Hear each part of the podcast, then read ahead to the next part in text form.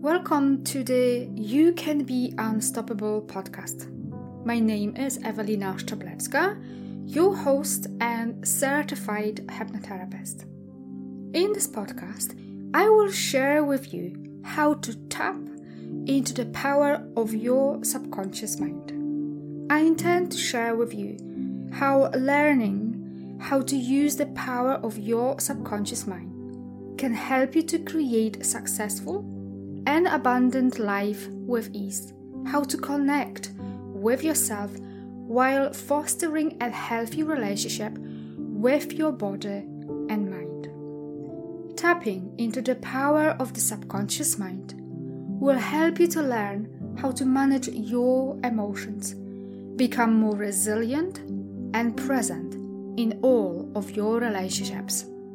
Self love and self worth are the keys to the kingdom of success and abundance, to happy and healthy life on your terms. Welcome to the next episode of the You Can Be Unstoppable. And I've got a wonderful guest for you, Ashley Dunnwald, and she's a certified life and weight loss coach. Welcome to my show. Thank you. I'm so excited to be here. Fantastic, amazing. So, I've got a few questions for you and see where this conversation will take us. And I'm just going to start off with a really big question, just to be easy on you. okay. From my perspective, a lot of the uh, suffering that we endure as women, or we unwillingly or unconsciously, if I can say this, we put ourselves through a lot of heartache because we suffer from I am not good enough. Mm. And whether we are aware of this or not, whether we want to admit this to ourselves or not, I find that this is an underlying problem for a lot of us. And I wanted to see what is your perspective I agree so much with that statement. I'm glad you brought that up to start us off because I do think we're in this place where we're working towards women's empowerment. It's girl power. Like we've got some really good shifts taking place on this planet, but there's still a lot of stuckness deep down in this mm. wound of I'm not good enough, or I'm not worthy, or I don't deserve love, or it's not safe. Potentially, part of it is it's not safe for me to show up in the way that feels natural um, for many different reasons. But I absolutely agree that this um, deep subconscious, or whatever we want to call it, belief of I'm not good enough is playing a major role in our daily lives, in our ability to experience abundance and happiness and joy, and to be able to create a life that potentially looks different than society says we should as a woman, as a career person, as a mother. Um, and that's one thing I definitely help my clients and I've worked through myself as well. And I think it's kind of an ongoing journey um, as we continue to work on our our um, personal development and on our hearts and souls and kind of where we're going in this world. Yeah, absolutely. Because it took me a while to admit this to myself that I struggled with not feeling good enough. I had that frustration in myself because things were not working out for me. But I needed to actually take a step back first and say, okay, this is the problem, and I need to address this before anything else can shift because I really wholeheartedly believe that whatever what's going on inside of us, it's projected outside. So the outside is the extension of ourselves, not the other way around. And I think that's what's wrong with the society. They say, oh, but if you're going to get this degree and this degree, you're going to achieve X, Y, and Z, you're going to get married, have kids, then and only then you will be happy. Will you? Because I have a huge question mark over that one. Yeah, that's such a good insight. And it is really like our external lives, whether it's kind of the state of your house or your routines or your health, a lot of that is just reflecting and showing us what's going on in our inner world, mm. which doesn't mean that if you have a messy house, you have a chaotic mind necessarily. But um, a lot of times there is kind of an indication, there is a mirroring effect of what's going on externally to internally. And I say this in a way that is not putting all of the pressure on you. There's so much societal messaging and influencing happening as well. Um, but yeah, I do like that insight. Yeah. And I think as women, we are so afraid to ask for help. Mm. Like we are afraid that we lose going we are going to lose this status of a superwoman, of a super mom that can do everything. But why? We don't have to do everything. We are a human being too that deserves to be taken care of mm. and have a time off. Yeah. Yeah. I agree completely. And I think we can look back a little bit in history and just how we've lived most of our human history is as a tribal community is with so much support especially if we're talking about mothering i mean you had so much support of other mothers of other Absolutely. of teenagers of even the men at times like you had support of other people so you weren't always watching your child by yourself um, and same thing with like careers like you were doing jobs together you know, five, ten, yeah. however many women doing a task together. You weren't sitting off in this little area by yourself doing one task in an isolated way. And so for me, I think when women are struggling with feeling like they're not productive enough or they're not fulfilled enough, um, I always say like you probably need 10 times more support than you're getting and you just don't think that you deserve it. You think that we should be doing this without support and really it's crazy that we're not having so much more support in our every single day life than we're getting. Absolutely. I encourage all my clients to be courageous enough and question their beliefs mm-hmm. and ask themselves is this belief a story that I'm telling myself is actually beneficial to me and is helping me to create the extraordinary life that I do want and desire? Mm-hmm. Because if it doesn't, why are you still holding on to this belief or story that you keep telling yourself? And why do you have it in the first place? Because a lot of the time, it's not even our story, our belief. We've picked it up along the way somewhere, whether they were our parents, whether they were grandparents, someone else's parents, somewhere we saw something, we heard something, we were treated in a certain way, we created a belief, a pattern, a story that we're still holding on to. But it takes courage to look into that because sometimes it's not simple. It may bring some emotional pain that we don't want to look at it. But without doing this work, we are perpetuating those unhelpful stories and beliefs that are keeping us stuck in a place and situation that is not beneficial to us. Yeah, absolutely. And especially, I mean, most of this messaging, a lot of it we took on before the age of seven, even. Yep. And I know you're into hypnosis. I think that's so amazing and lovely, and what a great modality. And um, when we're under the age of seven, our brain is in that theta state a lot, which is, correct me if I'm wrong, but that is the state of hypnosis. It is. I, I call it like it's like a sponge, you know, children that are walking, talking camera with a microphone that just gather data without mm-hmm. the critical mind. So it's just input. Yeah, so it doesn't matter what your parents or what your teachers or what the TV was telling you, your brain just absorbs it and believes it as true and takes it on as a personal Absolutely. message.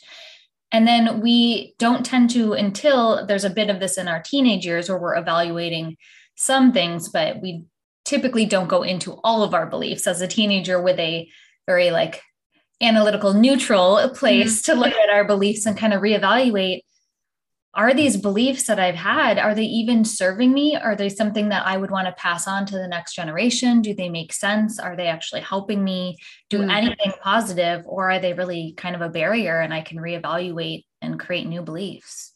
Mm, and it's so powerful because I think we forget, and especially us women, we can be really bad with this. The most important relationship we can ever have is with ourselves, mm-hmm. period. I don't care how much you love your children, and I'm sure you do, mm-hmm. but you are not going to spend 24 7 with them all the time once you know they grow up and they move on and at the end of the day you are facing yourself your emotions your feelings yourself all the time that's the only relationship that matters because then that is an extension to all the other relationships that you have with your children and with your partner.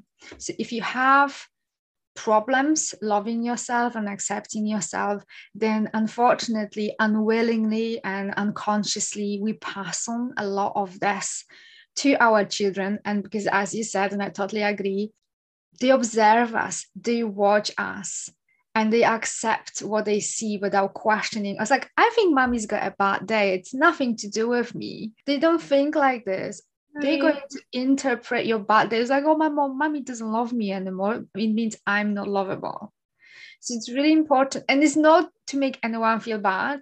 It's to bring awareness up and be a bit more conscious about that the relationship with yourself is really important.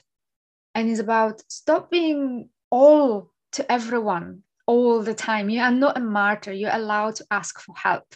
Mm-hmm.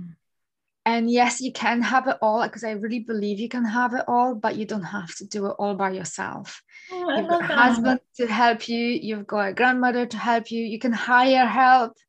Mm-hmm.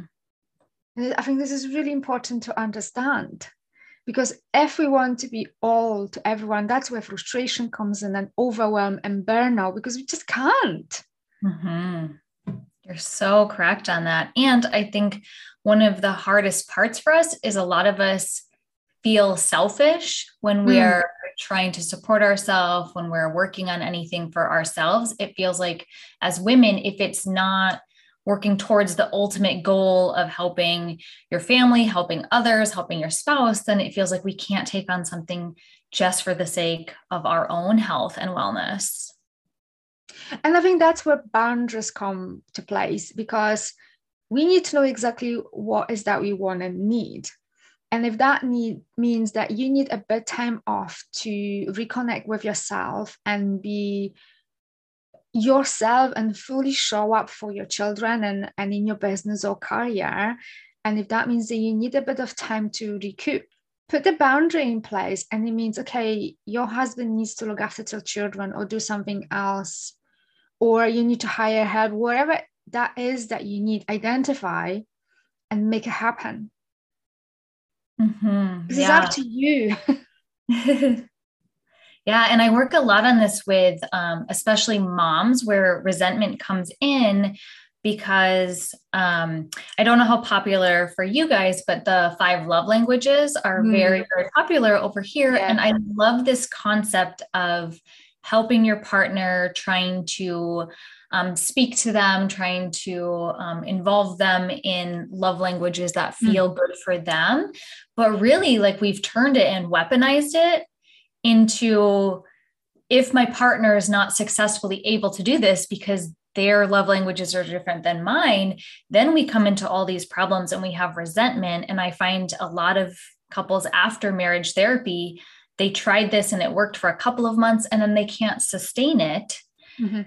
And so um, I work a lot with moms on okay, so your husband, their or your partner, um, whatever, however that looks for you guys, but your partner or spouse, they are trying and doing their best. Potentially they're not succeeding. And like you said, like maybe you need to hire some support. Maybe you need to go on social media and find other support. But putting all of the pressure on your spouse or your partner to meet your needs can be a really quick way to cause some pressure and kind of put a wedge in between your relationship too. That is so powerful. And I just thought about something that Esther Perel says a lot that, you know, used to, we had, and like you said, a whole village helping us to meet the needs that we had. And now we live in such isolated circumstances. We live in blocks and houses. And I remember growing up and everyone knew everyone and you could easily go to your neighbors and borrow a cup of sugar if you needed or ask your neighbors to look after your children people live in houses and blocks now and they have no idea who the neighbor is mm-hmm. And it's unfair to put that pressure on your partner. Yes, love languages are really important because if you don't know what your partner's love language, that's really hard then to fulfill those needs. But he's not all, he can be all. Mm-hmm. And I think this is really important to recognize that you can be all and he can be all. And I think there's that expectation as we as women, we want to be so helpful caring and taking you know take care of everyone and everything. But we are running ourselves to the ground. And it's so important that we understand that our needs are as important as everyone else's needs. And it's really important to put boundaries in place around your work time your free time your you know husband loving time whatever you know call it as you want. Absolutely. So it's really important that we because then the anxiety kicks in as well because we put so much expectation and we struggle to fail. And then we feel anxious about i cannot do it. Do I agree?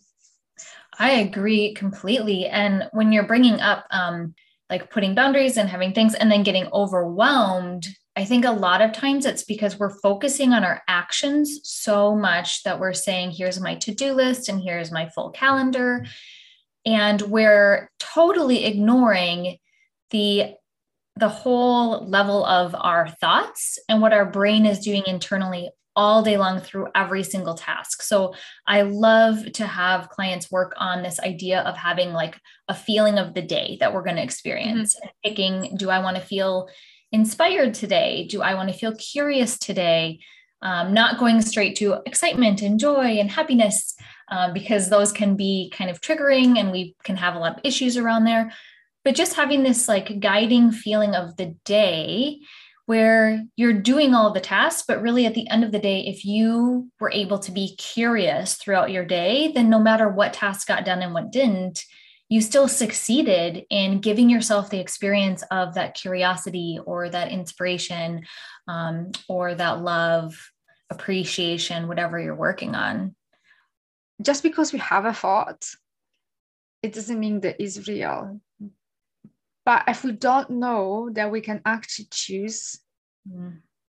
to move our attention away from the thought that we have, we tend to let the mind kind of run us with the thought and we go into the very deep rabbit hole and then we feel even worse so for me it's really powerful which is kind of what you do but slightly differently i like to teach my clients setting intentions in the morning mm-hmm. for the mm-hmm. day and whether that is how they want to feel or what they want to achieve but setting an intention what is that you want to happen during that day because otherwise we kind of leave it to the chance and then we like, oh, but nothing really happened. And oh, my day was really bad. I was like, well, but did you tell yourself what you wanted to happen? And and then goes to thoughts as well. If you have a thought, just move your attention. You have the choice. You don't have to go with the negative patterns. And I want to know what, what you uh, tell your clients in terms of how to deal with repetitive negative thoughts Oh, I'm so glad you got you brought up the repetitive thoughts because those are so haunting and they're hard to escape. And it's they're like you know i feel like a porcupine quill like they have a hook on the end. So you try to pull them out and you're just doing more damage. So there's several different ways that i like to go about repetitive thoughts. One that can be very helpful for people in the beginning is to just view them as like clouds. Mm. so each thought is like a cloud floating around in the sky okay, I'm a bad mom, I'm a bad mom, I'm a bad mom. We're just kind of watching this thought and we're noticing that it's floating around there, but we're not putting intensity to it and we're not trying to resist it. Um, I know a lot of people really struggle with this repetitive thoughts in the middle of the night. Also, mm. like waking up between 1 a.m. and 3 a.m. and thinking about, I need to get this done, or this isn't working, uh, whatever's happening in your career, like whatever's wrong, it tends to just come and then you just cycle through it and you can't get back to sleep. And one thing I'd really like to do there is to get our brain into a very, very creative mode and start creating some sort of fantasy like thing, whether it's for some people like their dream kitchen, their dream house. I'm having them pick every single wall color, every single like light lighting switch, you know, a pool, like whatever that looks like. Um, or if they want to create something magical, like some magical tree house in a forest, and what mm. would that look like? And what would the plants be? And what would the moon be? But I think getting the brain out of this problem mode is really helpful, letting it get creative and expansive because we tend to contract when we get this repetitive thinking. We're very contracted, we get very stuck, and we intensify the importance of that one thought. And also just knowing that humans have crazy thoughts sometimes. They have crazy thoughts that come out of nowhere. It doesn't really matter where they're coming from because you have a weird thought um, a crazy thought, one that you are embarrassed about, doesn't mean there's something wrong with you. That's totally, totally normal. And we can kind of just let thoughts come and go. That's beautiful because I love that because we can observe our thoughts without judgment. Mm-hmm. And when we become more aware, they are less triggering because I noticed that with myself when I started on my journey, and then the thoughts I mean, they're still popping. I, I am not a perfect person and no one is. And but I watch them with curiosity now. It's like, oh, you back. Okay, what are you doing in here? and I have a conversation with her because that way I dissipate the intensity of that thought because mm-hmm. I don't give it any meaning. Just because I had that thought, it doesn't mean that suddenly I'm the bad person or suddenly I'm, I'm or I'm not enough. It's like, oh, okay, you here, or you trying to tell me, have I slipped somewhere, or have I had some other thoughts that kind of slipped my awareness, and that's why you here. So I look at them at curiosity, and I don't give any judgment. It's like, okay, here you come, left you, go, off you go. I don't, I don't need you in my life. Yes, absolutely. I love that you bring the curiosity. I think curiosity is such a helpful feeling for us to use when we're working with our mind and working with our emotions and our thoughts. It helps us just be a little bit more gentle and loving towards what's happening with us. Mm-hmm. So I love that you brought curiosity. Yeah, and I think it's so important to just invite lightness, joy, and inner peace into the work that we do. Because sometimes it can be really heavy and it just makes unnecessary friction mm-hmm. uh, into the process when when it's light and fun and joyful it's so much easier mm-hmm. and isn't that hard i i have the hardest time with lightness it's something that really i didn't get to experience into the last couple of years of my mm-hmm. life and still now i will slip back into like these deep heavy places where I'm like, you know, I even judge myself still like, I know better than this to go down that mm. path. But our brains, our nervous systems, they get wired very young. And those patterns are so entrenched that we need to give ourselves grace. We're not always going to be able to stay, I mean, like in this high vibe, you know, place. Mm. I know I, I feel like even there's like um, pressure in the spiritual community to be like yeah. so high vibe and, you know, um, rising up in our consciousness and raising our vibration and all of that. And it's okay to be human and it's okay to be yeah. dense and it's okay to have dark, hard times. That's not taking us away from that goal. That's just an experience that all of us have too. Yeah. And I think that's it's taking too far. It's almost like toxic joyfulness because mm. we can be like that all the time, especially if that's something that wasn't necessarily easy for us in the past because let's say those neural pathways are still very much there. They just, I like to call them slightly dusted because we haven't been using them, but they are still there. They just faded a little bit. But it's like, I'll give you an example of smoking. So if someone smoked and maybe had hypnosis session and they stopped, okay, the worst thing they can do is to test themselves like oh i see if i can just have one occasionally. Bad idea. Really bad idea. Those you know pathways are still there. Mm-hmm. don't test yourself. And the same with us. If joy or seeing yourself as someone who's really worthy and confident wasn't you. There were some underlying stories and beliefs, and you managed to unravel this, and now you see yourself worthy. Those neural pathways are still there. So it's it's a constant work. However, it's also being kind to yourself. Mm-hmm. So when you slip and you have a bad day, that's okay. You are human Absolutely. Yes. And the stories that you tell yourself about that, like we're so harsh to go into I'm failing and comparing mm. ourselves to other people. And like you mentioned, the toxic joyfulness, we go on to social media and we're seeing just, you know, the best parts of everyone's lives. And then we're thinking for some reason they don't have hard times or they might not be in therapy. They might not be needing help right now. Mm. Um, and that's just not the true picture. No. So as much as I love social media, there's a whole dark side of that one because I try to impose a lot of boundaries around social media and how much time I spend there because obviously I'm on social media for the business. but then it's like, okay, how much do I actually spend time over there without getting sucked mm-hmm. into the whole dark side of yeah. And what I like to do is when people are just scrolling, say you're just scrolling TikTok, Instagram, Facebook, whatever, um, I like people to actually, my clients to say pass or accept. Mm-hmm. So when I see a post, instead of letting these, we actually just start telling stories usually. Yeah. We'll see a post, we'll start getting information, and then we'll start to tell a story about that person. It's fascinating that our brains need yeah. to have stories to make sense of things.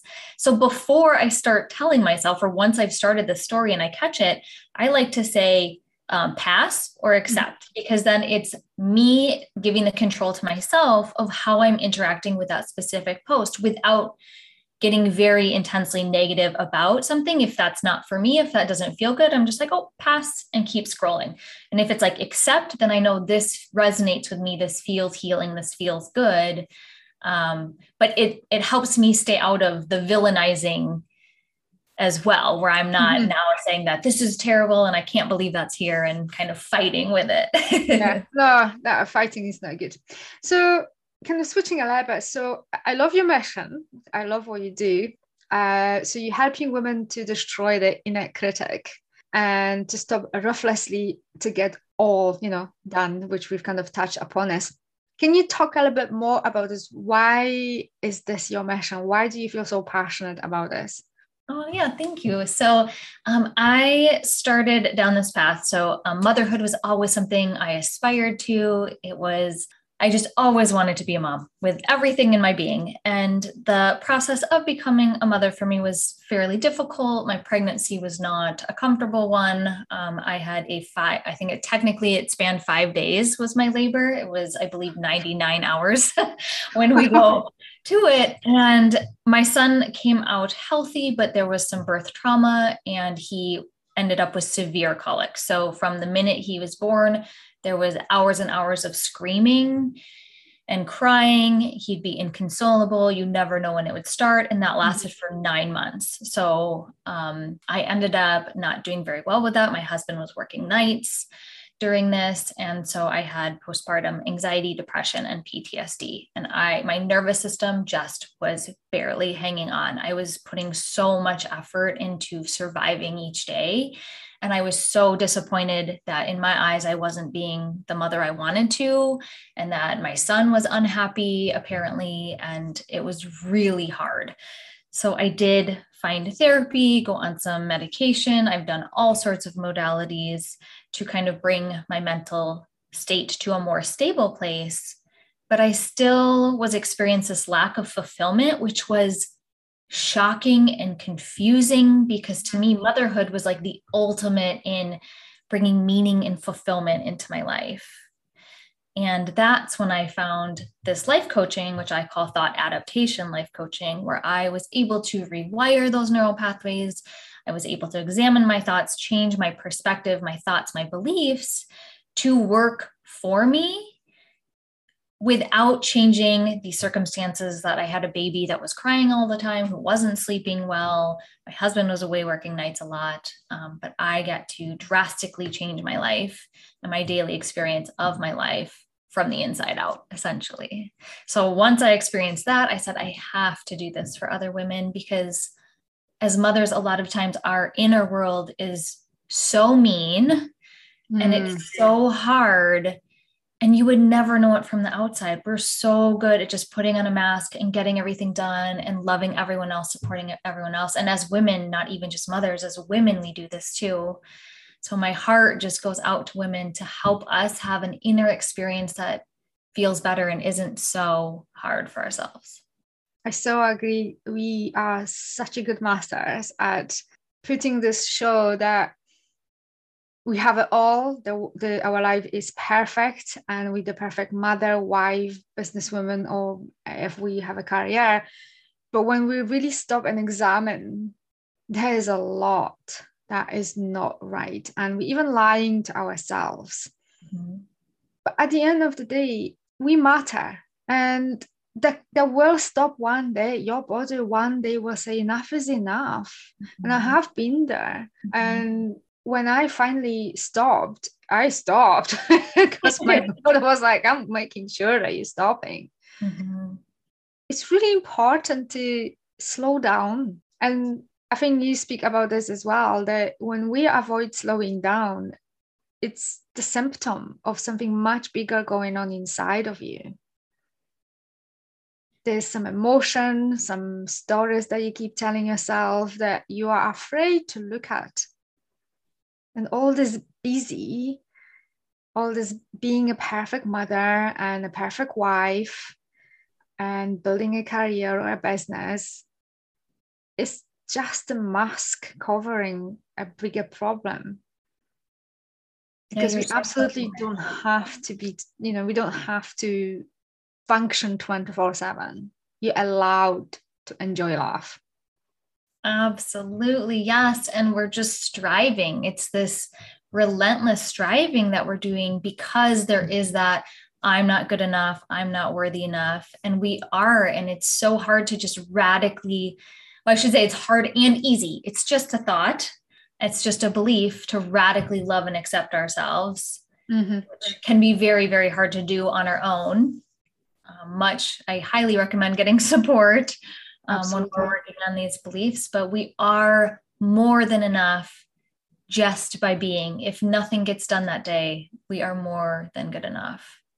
Mm-hmm. And the and, funny thing is that we think that accepting that belief is going to prevent us from doing anything productive in our life. We think, okay, if I just think that I'm good enough and I don't have to strive, then I'm going to sit on the couch with Netflix and chocolate and not do anything. And the opposite is true. Once we release that pressure and then allow ourselves, give ourselves that total freedom that we were meant to experience, then we can show up and we have the energy, we have the mental energy, we have the space, we have the physical energy where we're like, oh, I do feel like getting this done. And it's not from a place of burnout and trying to prove something, it's truly from a place of inspiration and motivation. When we're tired, our creativity is gone, mm-hmm. our mental capacity is gone. Mm-hmm. So, what you could have done in two hours, you probably sit in front of computer a whole day and still it's a struggle. Yes, you hit that one on that. Absolutely. Yeah. And you know, when we really love ourselves, we will have those boundaries in place. We will take time off to do nothing. We t- do take time off to just be and enjoy the family time down the lake and just do nothing. Mm-hmm. Because that's fine. That's absolutely okay. You don't have to go 24 7 to feel like you're worthy or pu- pushing that bar higher and higher. So, so I often see as well as, as women, we achieve something, but because we struggle with that enoughness or worthiness, we push the bar higher and there's another goal and another goal higher and higher. It's never enough because that external validation is never enough. If you're not feeling worthy from inside of you, external validation is never going to be enough. It's a short left satisfaction. Absolutely. And you're right. We get that little tiny hit of dopamine that feels mm-hmm. good after accomplishing a task. And then we just move right on to the next thing. It's like we just wipe it away and now we have to strive towards the next thing. And it's you don't even slow down or stop to like acknowledge how mm-hmm. much we achieved. It's like, wow, it's like, look what I just done. And I think it's that condition societal expectations I think that we've got that we just never feel enough. It's all about striving to do more. Mm-hmm. But we never say, oh, actually, you a mother, a wife, you know, probably a sister and you know, a daughter and God knows what else. Mm-hmm. When is going to come the time when you say, actually, I am a pretty goddamn yes. As I am. Yeah. Yeah. What and was, it is turning that critical voice into a supportive voice. Absolutely. Yeah, because it's like, what what does it have to happen for you to stop and say yes to yourself? Mm-hmm. And I think part of the problem with that too is at first it's really uncomfortable to do that. Absolutely. Like we think it's going to feel good. We think when we have time and we have space and we're relaxing and we're being present with our family, it's going to feel good. But it's so uncomfortable if we're not used to that because when you give yourself the space, then those subconscious things and those repressed emotions, there's going to be feelings that now have time and space to bubble up to the surface. Yeah. So a yeah. lot of us try to be more mindful and it doesn't feel good. And then we shove our feelings right back down because it's very uncomfortable. Here's some sadness that I don't know where it's coming from. I don't understand, or anger, or whatever emotions are coming up if we don't know that that's a normal part of the process of slowing down, mm-hmm. giving ourselves time and space, learning to be present in the moment, if we don't know that that's transient, that it won't be like that forever, that yes, there's going to be some emotions coming up to process, we can just feel them and move on. Um, I think that's where a lot of people kind of get stuck because they make this attempt. It feels really bad. They don't understand what's happening. It's confusing. And then they kind of go back into the mm-hmm. status quo. But it's a normal process, as you said. It's called disintegration anxiety. Your brain is just like, wow, what's happening in here? I don't like this. It's so unknown and unfamiliar to me, all this not doing anything or doing less. Yeah. I don't like it because brain doesn't like new, unfamiliar things because it doesn't know how to navigate it. And then because you slow down, which is the symptom of sorry, so when you slow down, when you were so busy was a symptom of something else because now the sadness and the anger and whatever else has the capacity to be seen. You now can witness yourself and hear yourself. All those hidden shadows that are in you. Mm-hmm. the busyness is just masking this. It's not actually solving anything if anything is actually making it worse in the long run yeah, you're so right there. Absolutely. So important to be curious and open to the process. And as I say, sometimes it's not going to feel very comfortable, but it's a short term period where you have to just look at your emotions that you've avoided to do for probably a very long time. Because I know I had to do it. I've had so many stuffed emotions that, you know, when I finally decided to look at them, I was like, holy mother, you know. but I'm so much better off now that I did it.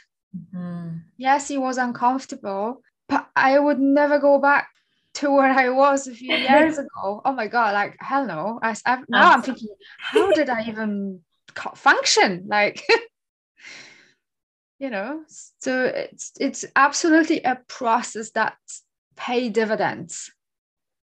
Absolutely. I highly recommend to anyone. And definitely hire someone to help you.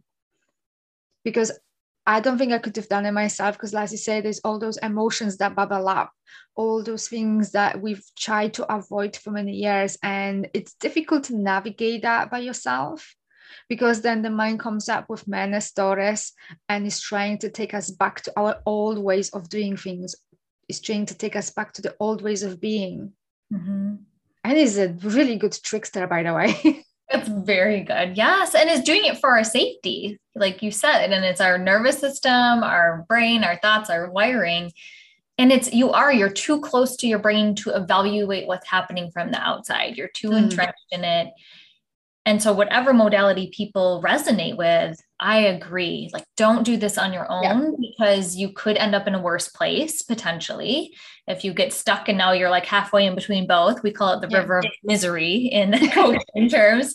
You're stuck in the river of misery and you just need a little guidance and help from the outside mm-hmm. to kind of get to that other, the nice green Absolutely. grass on the other side. Absolutely. And as you say, and I totally agree with this because there's so many different modalities out there. And yes, I use hypnosis and I'm training in NLP, but it may not resonate with you. Find something and you know, you do life coaching, find a modality and find a person that you resonate with. Energy is really important. So important, yes. So find someone that you like, that you resonate with, and get help that you need. I'm curious, what would you say from your perspective are the most important free things, free tips that you could give to someone who is struggling with anxiety and maybe tried a few things and it's not really working? What would you say are the three most important things to start that journey to overcome anxiety? Oh, I love that question. And you're saying the free free free most yeah. important i'm sure that you know we can oh. come up with many but oh, i know i love that because that is such a good question because regardless of what's going on for you right now you can absolutely find something out there to help um, i think looking into nervous system regulation mm-hmm. and specifically things with the vagus nerve are so helpful there's a lot of free information out there on how to just help your nervous system calm down because a lot of times from experiences in your childhood or trauma or just experiences in the world, a car accident, anything, our nervous system gets to be so stressed out. And finding ways to relax that are super helpful. There are vagus nerve holds to do. You can use like ice on your neck or your chest for brief periods of time. You can do cold showers. Um, you can do, there's like rocking techniques. Our body mm-hmm. loves to rock and soothe, just like a little baby does. So I would say look into nervous system regulation. If you're having anxiety, I would say sleep is a tricky one because a lot of times you have a difficult relationship with sleep. So maybe changing that in your mind to rest. Like, I'm going to get mm-hmm. more rest. If you struggle with insomnia or if you're up in the middle of the night, reframing it to i'm going to give myself rest which is laying there awake but your body's not moving or you know whatever feels comfortable um, to you. That's definitely another thing to look into. Um, and then i do actually highly recommend for all of my clients to look into guided meditations hypnosis you know things that you can find on youtube and to do those mm-hmm. before bed as you're falling asleep when your brain is in a more receptive place um, and whatever topics feel really healing to you self-love or you know there are specific ones out there for anxiety. Um, i am enough kind of um, work anything out there but those are there's a lot of resources you can find for guided meditations and hypnosis on youtube. Absolutely because even you know i'm hypnot a hypnotist and i like to listen to other people's meditations and hypnosis audios just to see what's out there. And I don't always want to listen to my own voice. yeah. So I love getting, you know, other people's uh, audios and see, you know, how that resonates with me. So I really love that because I listen to stuff every day.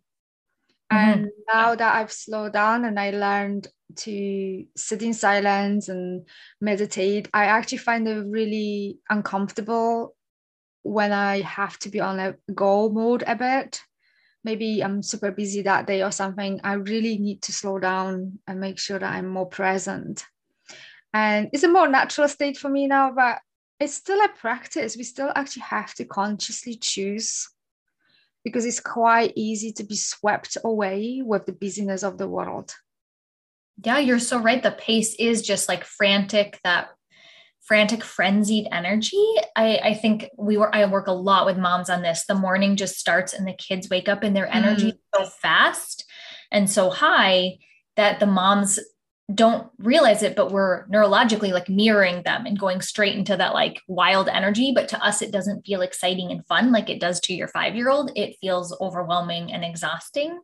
And like helping them work with their energy to stay in a more calm relaxed place even when the kids are in a much faster, more chaotic place. And it's so beautiful what you said about the mirror because if you struggle with anxiety or overwhelm and you know uh, there's something going on in your energy your child is going to pick this up and mirror it back to you so it's always about looking at self and i know that can be challenging because when i started i was like what do you mean there's absolutely nothing wrong with me my energy is fine but I know that sometimes it can be really challenging to do but when you act, so it's like, okay, well, just let me check with myself. Where am I at? Probably going to find that actually you may be a bit too overwhelmed or burnout or tired or angry or whatever that is. And your child is picking this up. And they are masters, actual masters at reading your energy. They really, really are. Our kids and our animals. If you want to read the room, and generally, also, this is something that I've noticed, and feel free to disagree, but I tend to feel like for some reason the women are a little bit more magnetic for the energy. Mm, yeah. Which you'll watch when families are together and like mom leaves the room and goes to a different room, a lot of the times the kids or the partners or the other people end up following her and all around the house unknowingly. That doesn't necessarily always happen when dad leaves the room or whatnot. Um, but yes, like they are very aware of our energy. And then that can feel like pressure as well. Sometimes mm. I feel pressure where I'm dysregulated and I actually just say it to my child I'm feeling dysregulated. I'm very sorry but I am not able to regulate my nervous system well right now. So I'm sorry that I feel like tense, you know, tense energy. I'm sorry that I feel stressful right now. And I think even though it's like I can't calm down, like, you know, it might be five minutes, it might be 30 minutes, but yeah. I know that I'm trying, I'm voicing to them that I'm dysregulated. So I'm giving them kind of the words to use and they know what that feels like. They felt that energy, whether you're saying it or not we tend to think that's going to make it worse for them but i think them understanding and knowing that and knowing that it's not their job to help you kind of regulate yourself mm. um, can be a really powerful thing when working with your kids so i'm really curious what you think because i grew up in an environment where as children, we were kept away from the adult business. So nothing was really explained to us. It's for your benefit and it's for your good. But actually, I believe now that there's never really too young to explain to child how are you feeling now i know how we create stories and patterns in our mind from such an early age to to take the mystery out of it just explain it to your child I'm just not feeling very well right now, nothing to do with you, and just openly share with your child. They're never really too young to misunderstand this. I think we're doing more harm when we hide things away from them for their own good. What would you say to that? I so agree with you. And I had the same experience growing up. I saw my mother cry once, and my father would yell very frequently and very intensely, but there was no apologies, there was no explanation, there was no anything. So I agree. I think it's so confusing to children when they they are reading the energy. They're picking up on the mm-hmm. energy completely, but they don't necessarily have terms for it. I think giving them terms for different emotions, which are energies, is very important. And from not a place of like, mommy's angry, you need to behave different, but from a place with this is anger, mommy is angry, it is not your fault mom's dealing with this or what however you want to do it that works best for you. But i agree like it is never too young. My child at age 4 was starting to say i'm dysregulated or i'm overstimulated because i just use those terms around him. And those two energies are very intense. So children you know definitely know when those are going on but giving them terms for that is so helpful without putting the responsibility on them. But it actually gives them more freedom and lessens up the pressure when it's not mm. confusing, where they understand, okay, this is mommy when she's frustrated or overwhelmed. I feel that energy. I know what that means. She'll be better. It'll be okay, you know. Yeah, and they learn to kind of like be near a feeling without having to interact with it because it's somebody else's, which is super, a super great thing for them to experience Yeah, I agree. I totally agree because I grew up in a household where nothing was really explained and hidden away. And that's why I've learned about the world. And now, as a grown up, I had to unravel all of that in a healthy way of understanding. Yeah. Of the world and what emotion means and it's safe that it's safe because I've had and I learned to hide my emotions. And I had to learn that it's okay, it's safe, it's okay to see how I feel and it's okay to show how I feel. But I had to learn this as a grown up because that wasn't my reality when I was a child. So it's so important to be honest and open with our children because we as children don't have the logical, critical mind capacity to understand what's going on. And now we are grown up and we struggle to slow down, we struggle to show the emotions, we overachievers because we may believe if I'm not achieving, then I'm not good enough or not worthy, I'm not you know worthy of being loved and seen and accepted. And all those stories that we create based upon what happened to us based upon who we encountered along the way. So it's so important to and i think to create a better world really because we stopping that generational well let's call it trauma mm-hmm. we stop this from moving further down the line because your child now is going to be so much better equipped once he grows up than we were when we entered. Well, I, definitely I was. yeah, me too. Yes. And even if you don't have kids, just doing the work, the inner child work on yourself, healing that. I think as mothers, like, I mean, it's not easier, but in a way, it's a little bit easier because you're kind of forced to deal with your inner child mm. stuff because your kid's going to automatically, like, they're going to bring up back to you. you. But if you're doing that work on your own without kids, like it's so powerful. It's still healing the next generation from the, you know, global subconscious level. It's still really, really powerful. It's going to make a huge difference in your life. But it's helpful for everyone. All the people that you interact with, you're going to impact them. Mm-hmm. Your friends, your family, the way you show up is really going to rub it off other people. Mm-hmm. Yeah. Because I find this uh, with myself that when I show up differently, people in my immediate environment show up differently as well because they mirror back that energy. Mm-hmm. Yeah. And so powerful. I like for me, it's just I love it. love it with clients, and there's it just absolutely fills my soul um, because I feel like we're making the world a better place, just one client at a time, one person at a time.